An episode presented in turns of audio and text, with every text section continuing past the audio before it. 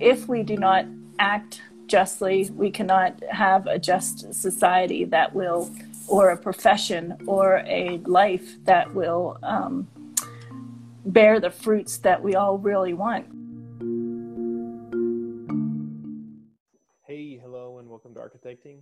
Um, so, this is a podcast about the lives of architects, about the people and the stories behind the buildings and the images that we see.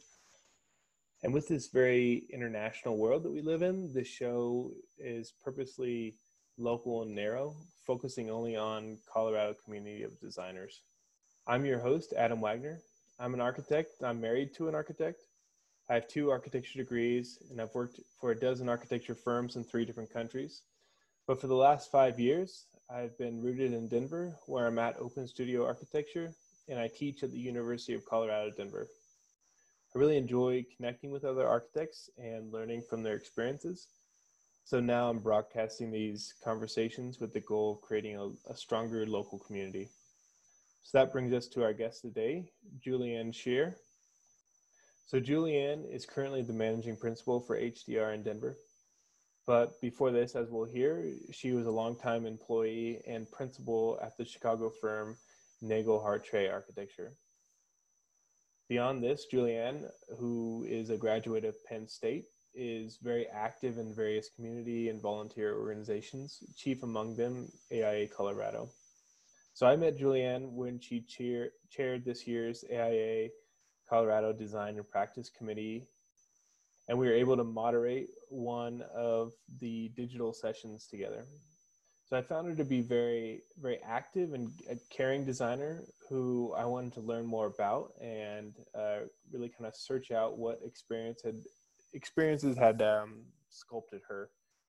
And I'm I'm sort of somewhat biased against large and corporate architecture firms, so I wanted to get a better understanding from her about the the benefits and systems behind an, a large international design firm like HDR.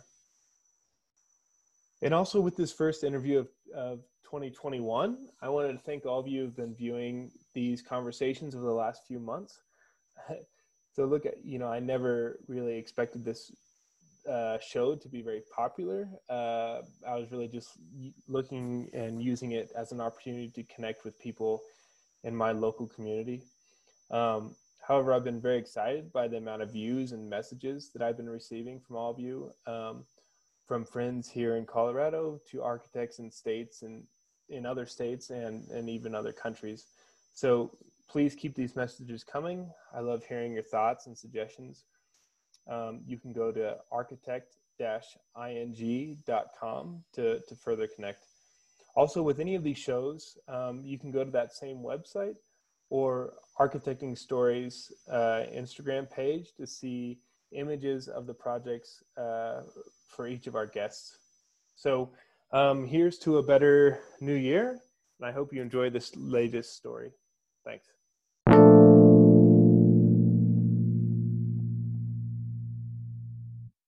Hey, Julian. Hello. How's it going? Good. Oh, got to fix my hair for a minute. Yeah. You know, okay. it's it's actually just a podcast, so in the end, okay. nobody's going to see it. But yeah, Good. I like that. I, this is I, all new to me, so you know. Yeah, you know, e- each week there's something new that that comes up, but uh, I knew I knew you would be just super prompt and right on time. That's that's like one thing I really know about you. But good. How's your day been going? Excellent, excellent. Yeah. It's another bluebird sky here in Colorado, which I'm really glad about. And I'm going to be going snowboarding tomorrow, so that's always on, nice. on the top of mind that I love. So, where are you going? Where's your Where's your go to spot? Well, we go to Keystone mostly be- just because it's so close. So it only takes us an hour on a good day, like to get there quickly. So that will be where we typically go. Yeah, nice. But, that's a that's a good one. Nice and big mm-hmm. and close. And, exactly. Yeah, nice. And, it's a good thing to look forward to yeah. And we're trying out We've got uh, you know christmas was just around the corner there so we um, my husband and i gifted ourselves uh, step on bindings. So Ooh. trying to get used to trying to get used to those. At least i don't have to sit on my butt so much uh, to get get in and out. That's you know this is this is definitely like a colorado podcast where we start Yeah. talking about this but but i, I want to know how those work because i've been very tempted to to try them out and it seems Yeah. like that'd be the the good life but Yes. So far, so good. nice well thanks for thanks for coming on i mean it's Yeah. I, i'm i'm excited to have you on because in some ways i feel like i know you pretty well like we were we were on this uh, aia conference together Mhm. and we got to uh, moderate a discussion with uh, Tod Williams and Billie Tsien, which was really fun. Um, but in other ways, yeah, I, I beyond that, I like don't know you at all, really. And and it goes to the dumbest thing, but it's been really on my mind. Is it is it Julianne or Julian? Julianne. Julianne. See, and Yes. I've been saying it wrong even. So this this is the beginning of a of a good learning session here. But I take it. I take it either way. The only thing I really do not prefer is uh, Julie. So Mm, okay, good. We're good. Well, well, so nice. So beyond that, let let's start with this question that's been kind of tripping people up. But okay. who who are you? How, how would right. you introduce yourself? So I was thinking a lot about this, and I would say that I'm a curious creative that loves to connect others and communities to bring about the best together. Nice. So I Uh, had to I had to read that because I, I I was kept trying to put this into some kind of terms, um, and then I have a whole sl- slew of other things too.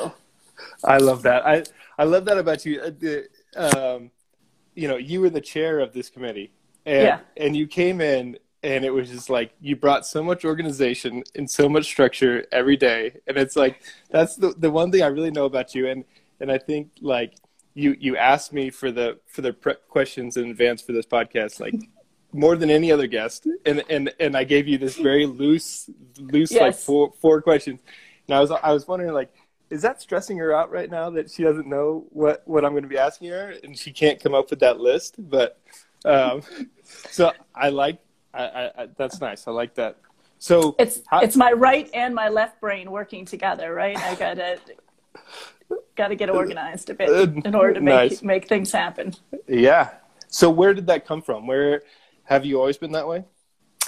Uh, no, because I think in order for me to get everything that's happening in here out, I sometimes I have to get myself organized at time, and perhaps it's a bit. I come from a family of accountants and economists, so the only thing that we Oh. have in common is the letter A in our professions. so I mean that, that our our letter, our, the letters, you know, their professions start with a vowel, I should say. Yeah. Well, uh, accountants and Economist. economists. I mean, th- that's a lot of, of of running a firm, right? I mean, that's Yes.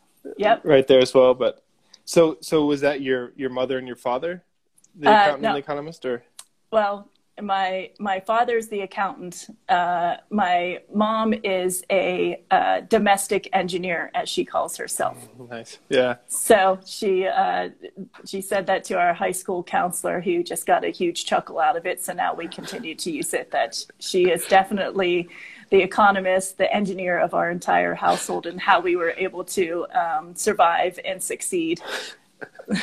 I like that. So, did you grow up in a big family? Where Where did you grow up? Uh, I grew up in um, Monroeville, which is outside of Pittsburgh, Pennsylvania, so a suburb of Pittsburgh. All all all roads lead to the Monroeville Mall, so that's what most people know about Monroeville is the mall. And uh, and I think there was a there's a cult a zombie cult film, Day of the Dead or Dawn of the Dead, that was at, filmed at the Monroeville Mall. So if you're into zombie cult films, check it out and uh, yeah, but small family. I'm the middle child of uh, have an older brother and a younger sister, and yeah, pretty pretty loose, regular 1970s growing up as a kid. It was good good time. What did they? When, what did your siblings end up doing? Did they stick So with the A yeah, professions yeah. or yeah? Yeah, so brother's the accountant, sister's the economist. Oh, so you really are the the kind Yes. of black sheep in a way, yeah. Yep. No one really knew what I was doing. My dad's like, "What am I paying for? What are we going to school for? Is that art? Am I paying for art school? What's going on here?" so did you did you go into architecture right away in in school? Uh, yes and no. So I always wanted to be a doctor. Like I always talked about being a doctor. I loved healing and caring for for people, and um, I just loved loved people in that that way. But I also like during my youth uh, when I was smaller, I would probably in equal measure I was doing science and art science more on the biology side. Like I just really loved anatomy and physiology. I still do today. I mean, eyeballs. I'm, i love eyeballs hmm. and uh, bones and such. So um, when I was thinking about what I wanted to become when I was in high school, I mean, I was always on this track to be go pre med, go pre med, and then I took a drafting class in in when I was a senior and uh, that changed my life because I thought all of a sudden I was like, wait a minute, I might be able to do art and use some science all into a hmm. career career called architecture. What? Because we didn't have any. I, my parents, I think we had one friend that was an architect, but it was you know a distant friend, nobody that was like right there with us. And um, yeah, so I decided to go into architecture. So changed all the all the submittals for college from pre med to architecture. Wow, so it, it was it was that profound. I mean, like, was yeah. there? Did you have? Did you hesitate with that? Was it kind of stressful that idea of kind of leaving all those years of prep behind, or is just such love that? I just I just fell in love with it. it. Yeah, because I kept thinking because I actually was thinking about can I can I do can I do like a um, medical illustrator or something like that for books, and I think at the time there was five. Five schools in the entire country or the world that had that type of um, uh, uh, career, you know, uh, that type of path you could go into. And so for, for me, when I was in the drafting class and I was drawing up plans, and actually we started off with a screw, and I could still use, you know, the pencil and and be able to shade and do all kinds of things i was like wait a minute hmm. there's a there's a way i can i can make this into a to a career and um, yeah i ended up being the first my teacher at the time i was the first uh, student that took all the ap anatomy and physiology and biology that did not go into pre-med that's a lot that's a lot of work it's a lot of work to change the screws yeah. and yeah right. I was but, in the art club and science club. But did you? So what kind of like what kind of assignments and things did they have in that drafting class that that that towed like did you have a, a good understanding of what architecture was like were you able to talk with anybody or go to schools or you just it no. was that attractive that yeah yeah so then i just i just yeah. thought i could do it right i just thought i could do it i just thought i thought this is an awesome way to figure out how I can take art and create space. And then I was thinking about how human beings would be a part of those spatial areas, you know, whether exterior, interior, and stuff, and that there's a place for for healing. There's a place for uh, experience, and I hmm. could draw things up and wanted to to do that. So then, what was it like uh, choosing a college for that?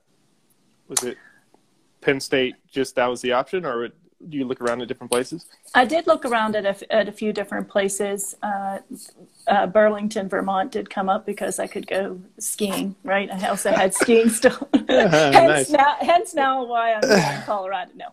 Uh, and um, I did look at Pratt, and I pretty much stayed on the east, but you know, I don't really remember specifically that much about it. It was quite some time ago. Um, but I did get into, you know, into Penn State and I was super excited about that and off we went. Was it, was it pretty much what, was it what you expected? Or was it, a, you know, it seems like you had built up this kind of expectation from the drafting class. And then obviously going into studio is such a extreme change for most kids. Yes, it was. It was it, yeah it was not what I not what I expected. And actually, there was more art and intuitive thinking that happened before. You know, first first year you were starting to dabble in what are the you know theories and ideas behind design, but.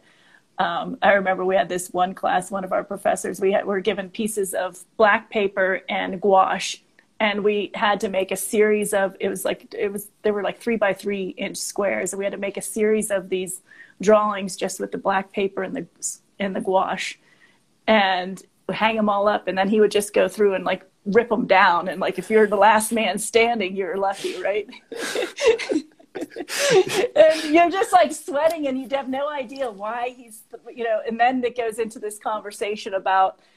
Um, the the foreground and background and you know the relationship of the black to white and how much is you know so you you start thinking and I have to say you know we started off our first year with 100 plus students and I graduated with uh, 24 of my closest friends 5 wow. years later and so um, wow. it, it, was pretty it was a very very very intense um, intense program yeah I, have a really good friend, uh, Justin Tower, who went there. Uh, mm-hmm. He's very good architect, but otherwise that's my only reference. But so, would you say that is Pitt was Penn State? Did it?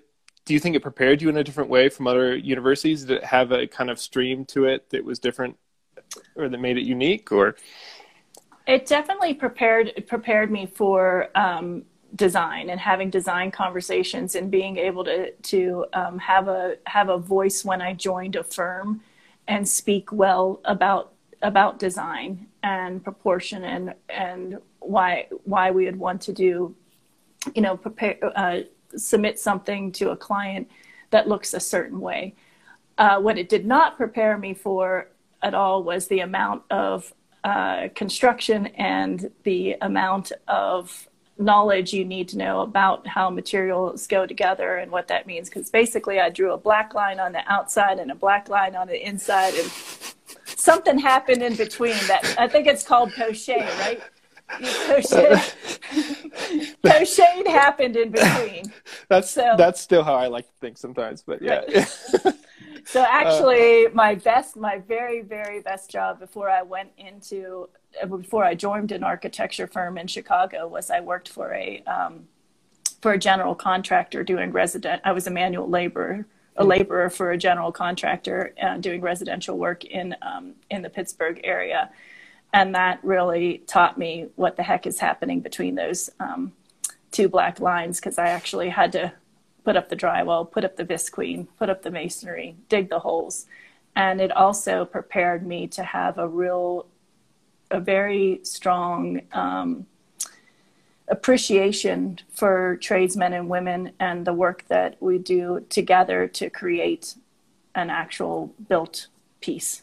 Hmm. Right? Yeah. And I got along very well. So it prepared me definitely for that, getting along very well with the contractors and, and being respectful and understanding how things get put together.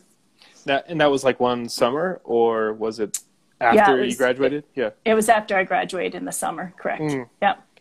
Yeah. So what was that like when you graduated? Was it a pretty good economy and uh, or like did you go did you you couldn't find a job you, you went you worked at the, for the contractor and then it opened up more doors or what, what was that uh, like? yeah no it was really me deciding what the heck i wanted to do more than anything uh, you know so i was living in pittsburgh and i thought well, do I want to move to the big cities, right? New York or San Francisco? And I think at the time this probably would have eaten me alive, and San Francisco is way too far away.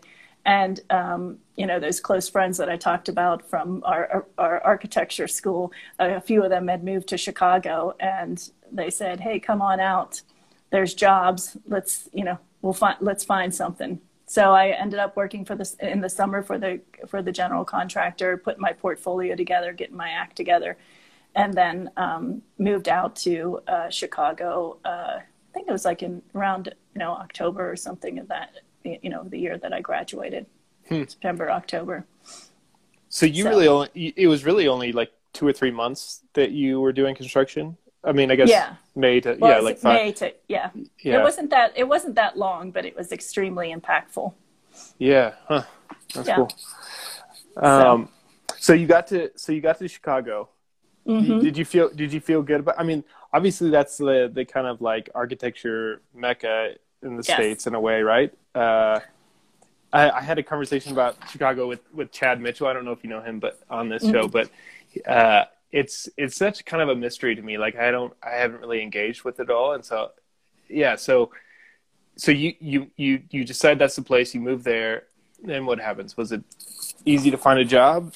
Oh no, no, no, no. There was a lot of so I uh, had my portfolio, and so during the during the mornings, I would. This is back before computers and such. So I delivered my resumes to architectural firms in the morning. Then I would go to Kinko's in the afternoon afternoon and use their phone because they had a free phone. And I'd use their phone and call all the firms that I had dropped off resumes to the day before.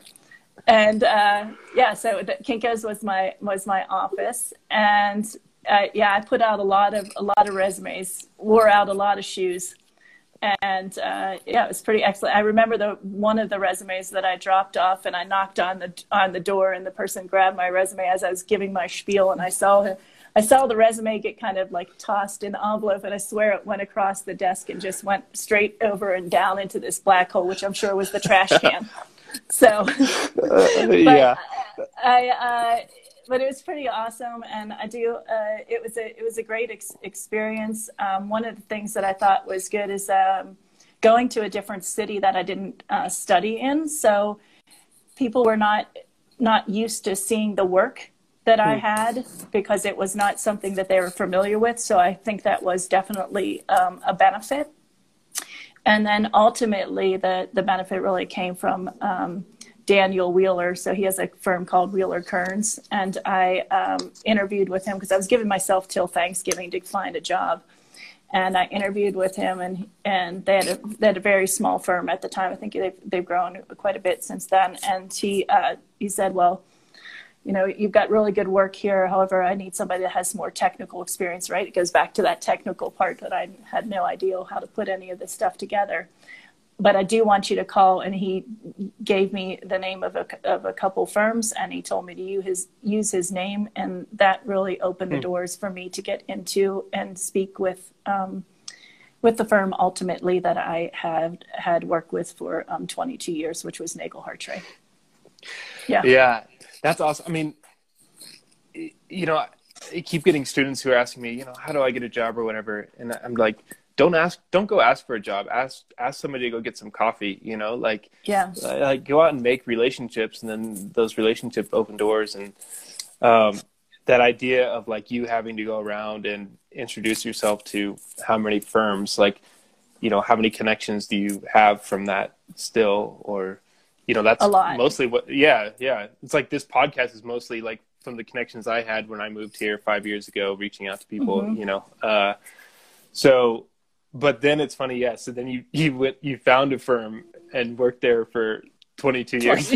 yeah. So, which so I still which when I joined them when they actually offered me a job, I brought I brought with me so my second year of college, my parents were like, "Shouldn't you look for an architecture job or something?" Well, I really enjoyed my summer job, which was teaching kids art in the in the parks of Monroeville. So oh, I love nice. that. So I'm like, do I really want to get an architecture job? Well, so one year I decided, since my parents at my parents pushing, you know, I better find a, a architecture job. So I got the Architects magazine out at, at the library, and I started finding the best firms. And I had actually sent my second year of architecture school. I sent a, a letter to Nagle Hartray, and uh, got my rejection from Jack Hartray, who then several years later hired me. So it was great. did did he remember you? Did he ever did he say? No, yeah. I brought the letter with me though. and I had it hung up I had it hung up at my desk for quite some time just to The rejection just letters? fun. Yeah. Just yeah, the, yeah. just the one. Just the one from him. Oh, just one. so so what was it about them that that drew you drew you in and and kept you there. Tell, tell me about them a little bit. I, I, you know, I looked them up when I was researching you a little bit, but I hadn't yeah. heard of them before.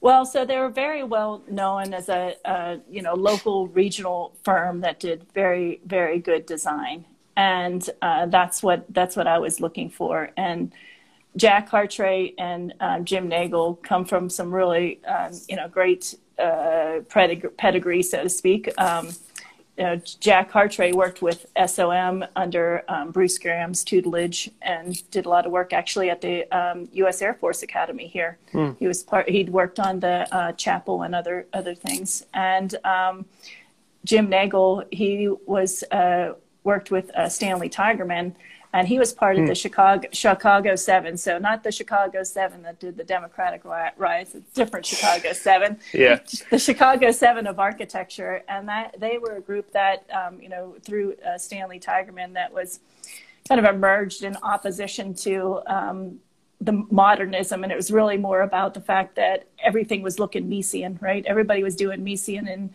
I think uh, Jim Nagle once said, you know, it's like you got off an airplane in the 70s and you just had no idea where you were.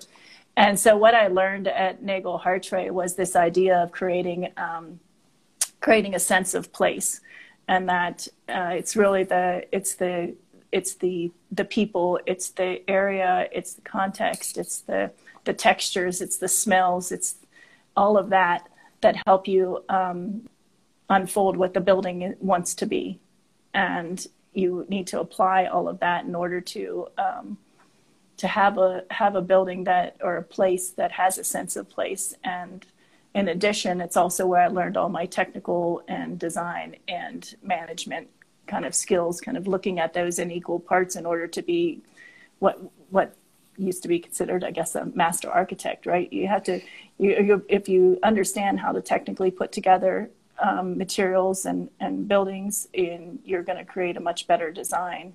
And if you understand how to manage not only the the design but also the the clients and such, you're, you ultimately the results are going to be quite um, astounding. So that was really what I did there, and I got to have. I also loved the variety of work, right, that we were doing. So everything from um, worked on single family houses to, to higher education, K through 12, convents. Did my ah, first nice. project project was a convent. That was the one I'm kind of very proud of. But uh, yeah. yeah. it's good stuff. And so that's what I think that's what do, drew me to them, and just their um, their strong sense of being grounded as as a firm, grounded in mid, Midwest values and um, and design being at the at the forefront um, for the greater good. I think that's super interesting. Like you know, again, I don't know much about Chicago, but uh, just just how much influence Mies had on the on the on mm-hmm. the on the place and IIT and and then um, and then of course SOM and and that that kind of like business of architecture that they took it took it forward. Um, and then I had the uh, I got to speak a few times with Stanley Tigerman before he died. Yeah. And it was always uh, interesting and fun. But so did, could, did you feel that that kind of conflict of the change of the switch over from the kind of Miesian to like with with Tigerman's like sinking of IIT image, you know, and could you did you feel before, that kind of clash? I mean, yeah, that was before you there, but that was before before I was there. But it was always great to hear hear the stories and be a part of those uh, the bantering and the conversations when that were still going on, right? With with Jack and with Jim uh, their banter and learning learning from them and uh, also having the um, opportunity to be in, introduced to some of those greats uh, in Chicago that uh, you know Harry Weese and and everyone. So it was really wonderful to to be able to work there. You know I like to say that um, for me Chicago was always it's just like dripping with design. It doesn't matter. Every every turn you make even in the alley even in the you know you walk out your your front door everything's just dripping with design and you have a sense that that's what you you you, you want to be a part of that world yeah so were most of your projects kind of local there or were they all yes. over the place yeah so you really yes. got to kind of like build into that that yeah. scene and the culture and yeah and and so yeah you were there for 20 what was it 22 years 22 years yeah and and yeah. you were and you you rose up to be a principal. Is that right? Or yes, yeah. yeah. I sometimes said like the last last lady standing, but um, it was good, yeah. Because I think about you know when we first started, when I first started there, there weren't a lot of women there, um, and even in our class, though, even in my graduating class, we were about 50-50. It was a good, we had a good showing, and um, it just uh, I, I owe everything that I that I know and that I am in terms architecturally to to um, you know Jim, Jack, and Eric, and Don, and and um, uh, Dirk, and so um, yeah, they helped form who I am as an architect, and and I couldn't be more proud to have uh, worked there. But you were there and then you left. So what, I did. What caused that jump? Yeah. Well, you know, funny thing is that I didn't realize that um, until my couple of my friends were telling me, it's like, uh, we've been talking about this for four or five years. I'm like, oh, we have, you know. So this, will, if anyone's hearing this podcast from Nagle Hartray, they'll be like, what? Uh, but then I also was also, you know, I've been coming out to Colorado since the early '90s, and when I um, would come out here. Uh, I would, uh, at least for the last, for the four years before I decided to move out here, I'd put my resume uh, in my pocket of my ski jacket because you never know who you're going to meet. And, you know, yeah, you never on those know lifts. What, yeah. You never know what opportunities may abound you. So, uh, you have to be have to be prepared. And so when I was trying to think about what I wanted to to do, um, I definitely started getting really um, falling kind of in, in love with this idea of all the consultants that we worked with like how could we bring those all together? And can i be a part of a place where you have all of those disciplines you know working in conjunction with each other? Even even though you know when you had your consultants and you were hiring them you know that teamwork was going really well. But what if what if they were part of your daily life? And what perspectives would they bring you know while you're having your your conversations, your um, your design charrettes, if they're right there next to you? How would that change the way that you might start thinking about something? And so I started looking at because um, I wanted to try to do something different. And when I say different, I was thinking like really different, right?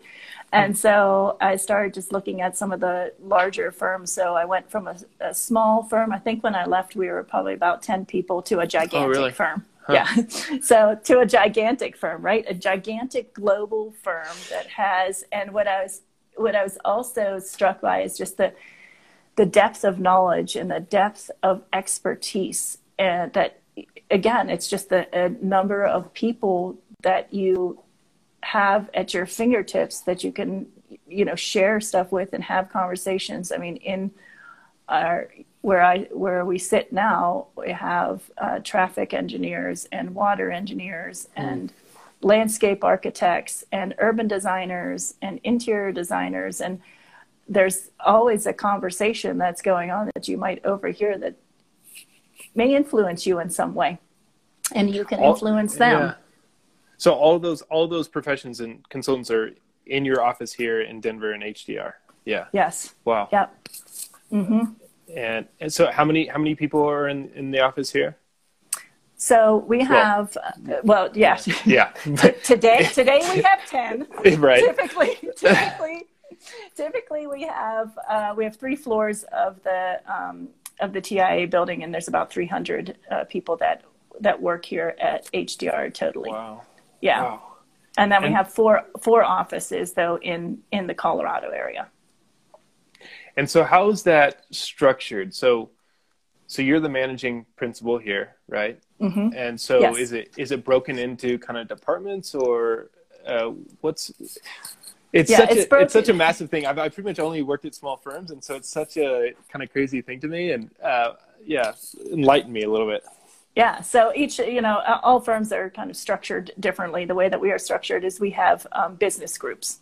So I'm, I'm the managing principal of the architecture business group here in Denver.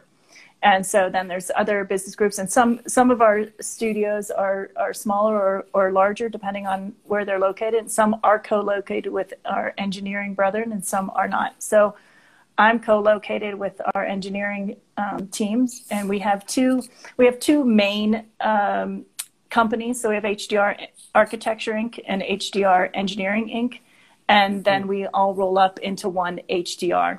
That's, and so then um, in each of those, uh, within the architecture, we have the architecture business group, and then we have a water business group, a transportation business group, a resources business group, and a building engineering services business group. And then we have a federal group that kind of goes across all of the business groups. They are their own entity, but you know, there's obviously there's federal work that's done everywhere. So. Hmm. So how many how many architects are in Denver with HDR? So our our team uh, is uh, around 30 people right now, and that is that comprises uh, interiors uh, and um, I'm sorry, interiors, landscape architecture, urban design, and architecture. So that's my team. That I that's part of the architecture business group. Mm. So mm-hmm. how how long have you been in Denver then? How long? Four years. Four yeah. years. Yeah. Nice. It's been so, it's been fabulous. So tell me what what was that like? Did you get kind of like headhunted to, to come to HDR? Did you have multiple options? How'd you how'd you decide on that? So I did have a have a few options and um, trying to make a cho- choice. Do I stay in Chicago? Do I move out east towards our family because we were considering that too? And then this opportunity with um, HDR came up and uh, again, uh, go back to those uh, 24 of my best friends that I had mm. for five, five years in architecture school. And one of them was actually the managing principal at HDR in, um, in Chicago. Mm.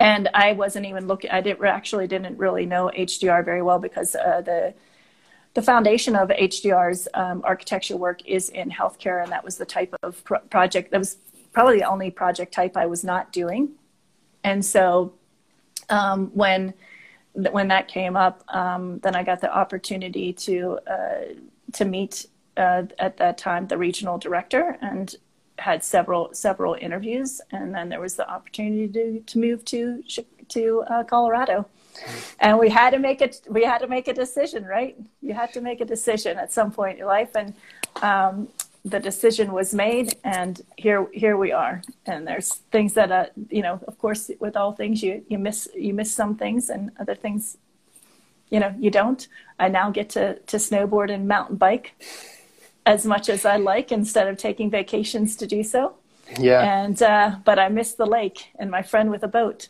and i miss i miss the city that was dripping that drips with design. And um, and you think about uh, the time that you were those are formidable years right? In your 20s you're just trying to figure get your legs underneath you right? And all the people that i've met. But um, they also were very um, influential. You know i think about all the the people that i've met and the in the friendships and the relationships that formed along the last you know 26 years of my profession so far and uh, wouldn't be i wouldn't be here without that um, you know that slew of of people that are that are a team, right? You got to have your have your team team that's always that always has your has your back and and is there along the way. Yeah. So what what what other ways was that different? I mean, uh, again, moving from a, a bigger city of Chicago with more architecture, coming to Denver, like you know, another thing I know about you, the few things I know is that you do a lot of volunteering and a lot of work with AIA Colorado, and um, were you pretty active with organizations like that in Chicago as well? Uh, and how how how is that kind of similar or different to what's going on here in Denver? I was in very, Colorado. In Colorado, yeah. So I was very active in um, different, definitely in, in the prof- the professional part of um, architecture in Colorado, but also um, I was introduced to a not for profit in Colorado called Architreasures um, by a good friend of mine, um, uh, Sharon Exley. And I think that's really what started this um, love for uh, kind of being a steward or stewardship of design and helping helping community shepherd design and what Architecture Treasures does is go into socially and economically diverse communities and take them through a design process to create something that's specific for their for their community, a need for their community. It could be anything from a, a, mural or an empty lot that becomes a garden, or you know whatever whatever their community is looking for, and we help them through that process. And that really was um, that started my trajectory towards um, getting out there in the community and um, providing you know my skill set to to people and really listening to people. So then when I moved to the uptown neighborhood, uh, it was a it was a bit uh, laden with um, you know, there's gangs everywhere in Chicago. So no matter where you live, there's gangs. But uh, no matter what they say, anyway. But uh, so there was, and but I kept thinking to myself like, how, how can how can how can I get some people to, to think differently about where they, where they live and art is my way of, of doing that. So I started the first um, art and music fest in my little neighborhood, and at least for in that, for that one day, the gangs weren't hanging out in the Sunnyside Mall, at least, right? And so then, and the fact that all these people started coming out of the woodwork with all these design talents everywhere, and that was just phenomenal to me. And learning how to to meet different people with different talents and such, and how can we all come together and do this work, right? And be a part and and such. So I haven't. I, I need to do some digging uh, here in in Denver. Um, I've been focused really on since I moved here to Denver. I've been focused on my professional work and my you know the professional work in the professional associations and organizations. Um, and I know that that love of community and such is out there. It's just having time to to say yes because I want to say yes to a lot of things. And I think one of the things that I noticed about Denver, it's just definitely it's definitely not as um, tight urbanly, right? It's a little hmm. actually it's a little bit more uh, similar to to Pittsburgh in terms of the, hmm. the density. Um, you know, going from Chicago, 2.7 million people to uh, 700,000, you can breathe a little bit more, right? So that was right. one of the first big differences that I that I um, you you could just feel it, right? You could feel it, you can smell it, you can um, it's just it, it makes you it makes you feel different. It makes you walk differently. Uh, it makes you um, think about the world a little bit different. You know, I think about my. I remember my husband. It was three months after we moved here. My husband said, "I think I finally pulled off my suit of armor that we were wearing for the last twenty years in Chicago because you just you just have to be prepared constantly, right? It's not to say you don't have to be prepared in other cities and such, but there is this." Um, I think it's a combination of the place. It's that sense of place. It's the mountains. You can breathe. You can, you can live. Yeah, so, interesting. I don't know if I answered your question, but I just kept talking about what it what it means to me, means to me, and I just have really enjoyed. Um, I've also really enjoyed in Colorado. It's like when we st- we started this po- podcast, getting to to know each other beyond the beyond like oh i'm an architect you know he asked me who you are did i ever i didn't say i was an architect right and uh, i think i kept thinking about that too is that um, about like when i came here there was an openness to um, to really get to know the person hmm. and i really have uh, have loved that and not just you know knowing about what the person can give to you or what you can get from that person yeah, oh, that's interesting. I mean, yeah, and I think I think it's also kind of it's it's what you put out there too as well, right? Mm-hmm. I mean, and that idea of the architecture is is really interesting. You know, there's so much there's so much agency we as architects can have, but it's so hard to find where you can direct that or place it, right? Or mm-hmm. even just finding the time, right? And and trying to s- sniff out those opportunities here in Denver or Colorado or um but yeah, it's really just it's really just the time thing, right? I mean, and just coming back to your position, like that has to be a, a pretty obviously a time intensive role and and stressful and um yeah, I don't know where I'm going there, but but well, I think that's just, an, yeah it's another reason why I took the why why I took the job too was a stretch, right? So if we mm. if we continue to to stay in our comfort zone with our slippers and our you know our little blankets on that we feel so cozy under, it, we're not gonna we're we're not going to um, push ourselves to think about who it is who we can be or how we can um, become better than we are and so I think it's that's a constant. So that was one of the reasons, you know, it was a it was a big ch- change and a big challenge, right? You yeah. Know, you're you st- you're starting over. You have to rebuild your professional network. You have to rebuild your personal network. You have to you know rebuild everything. Um, but I think that along the way, uh, you do that by uh, you know saying yes. And I think, like you said, it's the uh, I feel it's the energy that you put out too. Like you said, it's like what you put out into it. And so I knew right away when I was moving here that I was going to get engaged with AIA and I was going to put that energy out there that I'm here and I'm um, I'm open to be a part of Denver, uh, however you'd like to have me. So I've done some things with Crew, I've done some things with Downtown Denver Partnership. You know, I've had some different opportunities to speak and such. And so you just have to keep saying yes. Yeah, and I think you know again back to the the design and practice uh, committee that we were on together, and and er, really early on, when when was it? It was so it was January of this year, right? Uh, yeah.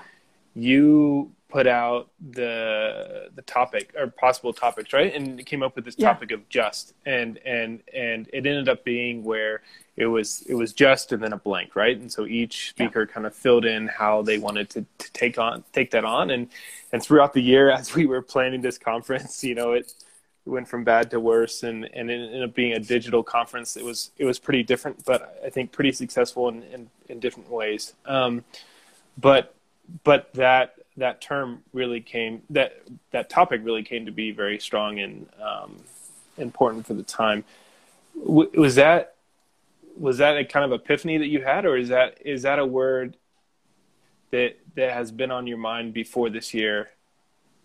And how's it word, kind of been playing it? Yeah, yeah, it's a word that lives inside me.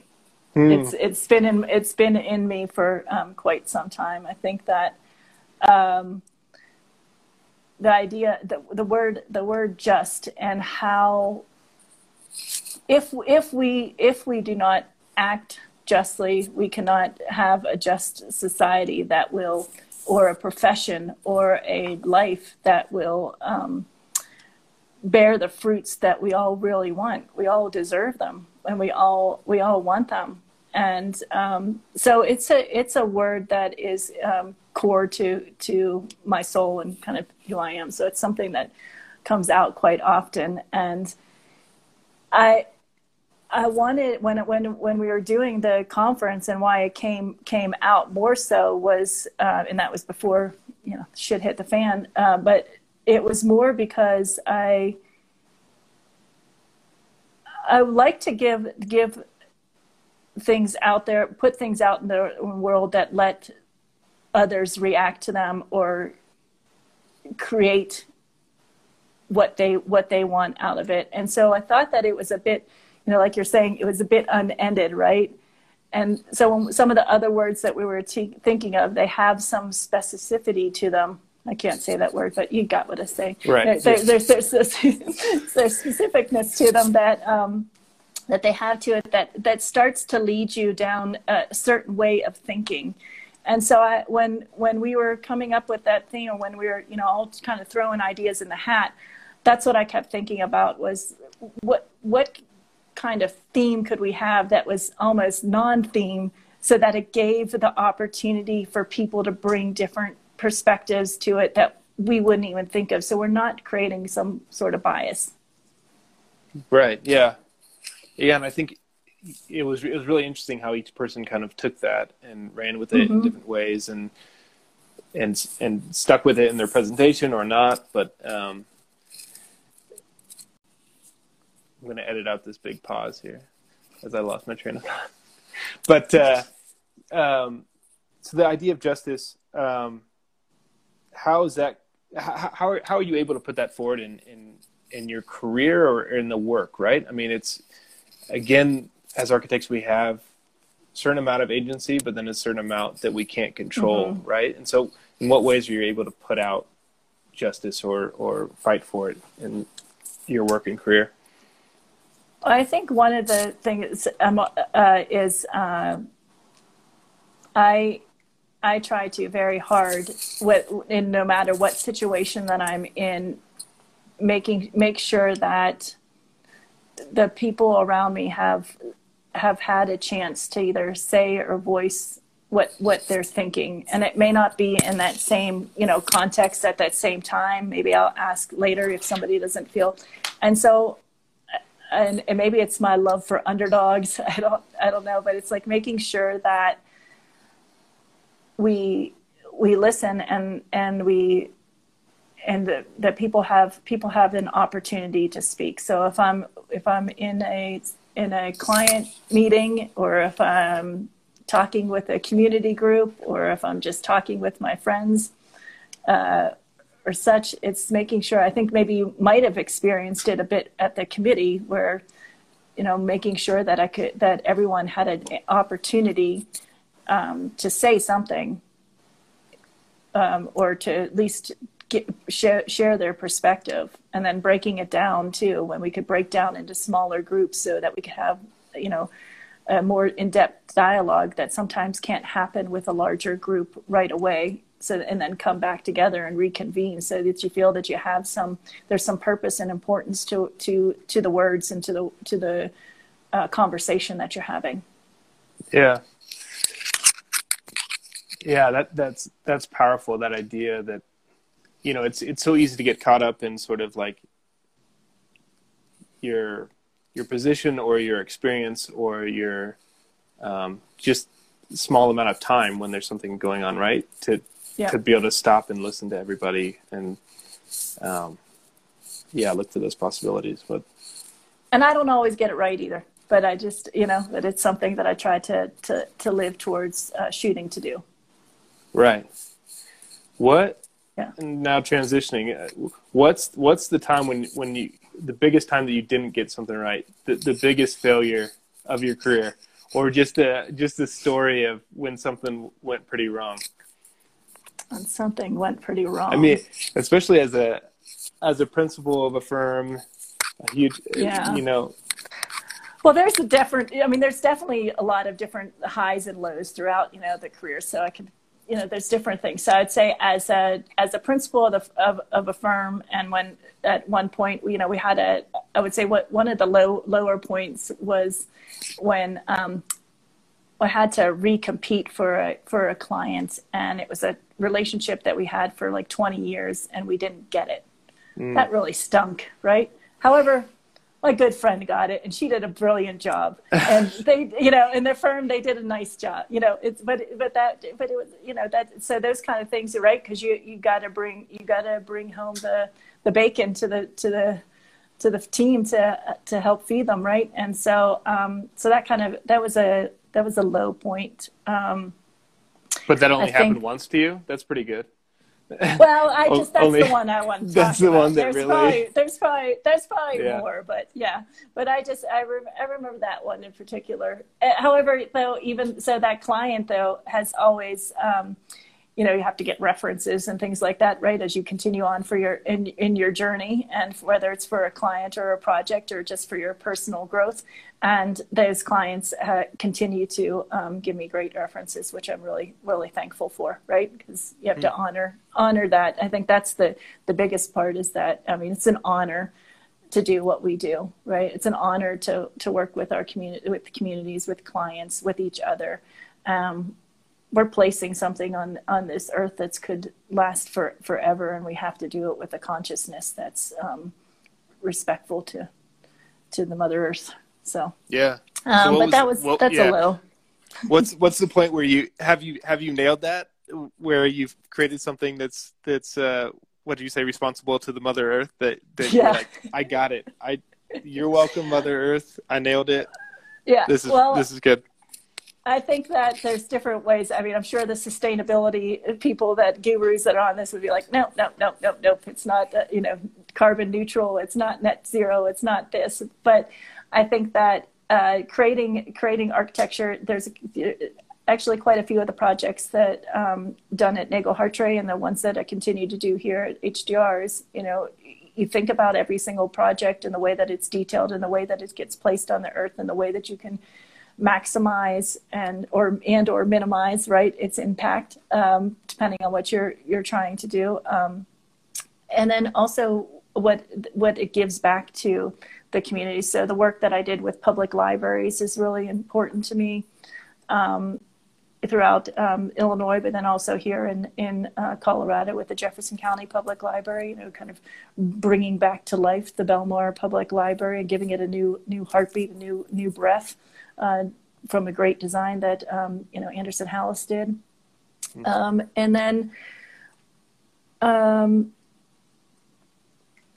I don't know. I just you just have to be intentional. You know, it's not always we're not always going to meet the net zero. We're not going to always do all of that, but at least being intentional and thinking about the way that things are detailed and selecting materials that are going to last a long time and keeping the water out and those kind of technical things uh, I think that are, are really really important.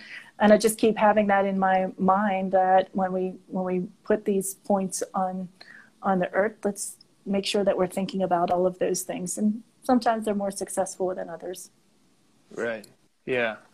But I just don't want it to go to waste, right? I mean, when I think about some architecture that looks like it's it's just been um, uh, it's like the the wild west of a of a of a of a western that that the the um, facade's just going to fall fall down, and that's where I, I get disappointed. Yeah, because everything the wind will blow. Right. Yeah, I mean, because everything takes so much effort, right? Even a bad mm-hmm. building takes a lot of effort, and to yes. have that effort go to waste, right? It's just, it's it's so frustrating and uh, difficult. But but the you, critics, I'm sure, would would tell me some of the buildings I did are bad too. So, you know. Yeah. Well. yeah. always a critic among us. You can't you can't get there right. Right. Read, so read, read read off your read off your your about your your thing that you wrote again. I, I want to I want to think back to which, that. Which, about what was my about? The the, the who you are. Oh, the thing. who I who I am. Yeah, I said. I, I want to. Uh, I said I'm a curious creative that loves to connect with others and communities to bring about the best together. Nice. Yeah, I like that. And so I think that goes into. I mean, I think about you know how we got to know each other, right? It's like just connecting, connecting, connecting. It goes back to that idea of you know connecting with people con- making connections and making those uh, and feeding those connections so they become stronger and stronger right and i think also your statement of kind of like you you have to keep you have to kind of make yourself uncomfortable or or, or to yeah. grow right um, yeah.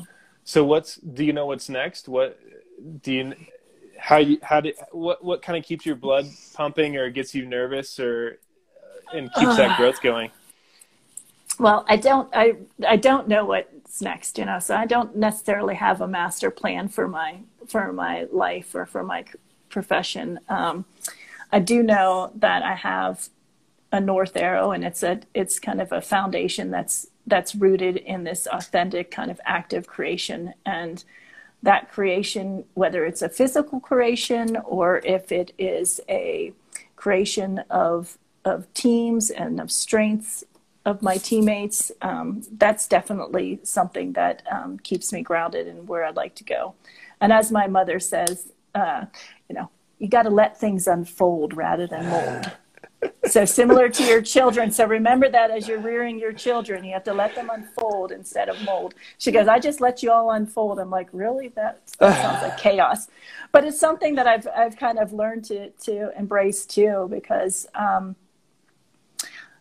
I think the way that it's going to unfold is I'm going to keep doing what I'm doing, and that's one thing is saying yes, right? Saying next to having new, saying yes to having new experiences, meeting new people, challenging myself in areas where I'm, you know, comfortable and when I'm where I'm uncomfortable. And I think that when I when I say yes, um, that helps to reveal the path and where I should should be going. You know. Yeah, and that's what nice. I do. So that's why I, like I got it. to say yes to you. You know, when I mm-hmm. said you said you want to do this, I'm like yes, and then I thought every time I say yes, then I panic afterwards. But it's already done. I already yeah. said yes.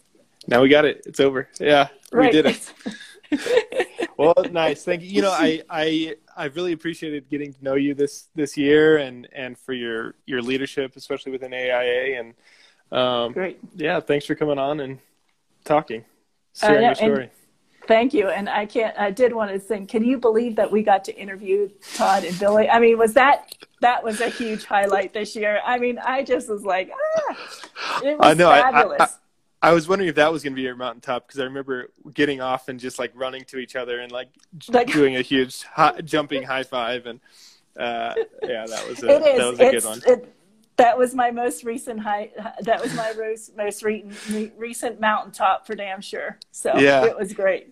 It's just that idea that, you know, they, you can, you can have kind of an elevated position in someone's mind, but when you actually get to sit down and talk with them, they're just a, a cool couple that, you know, it's fun to, fun to talk to and yeah. learn from. So yeah. Great. Exactly. Well, well excellent. Well, thank you. Well, thank have, you. Have, have fun on the slopes tomorrow.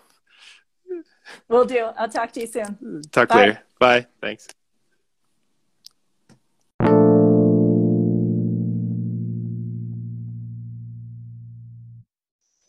Thanks for listening to this week's show. You can visit architect-ing.com to see images from this week's guest. And please rate and review the show wherever you listen on Apple, Google, Spotify, Stitcher, or Anchor. Have a great week and continue to reach out. Thanks.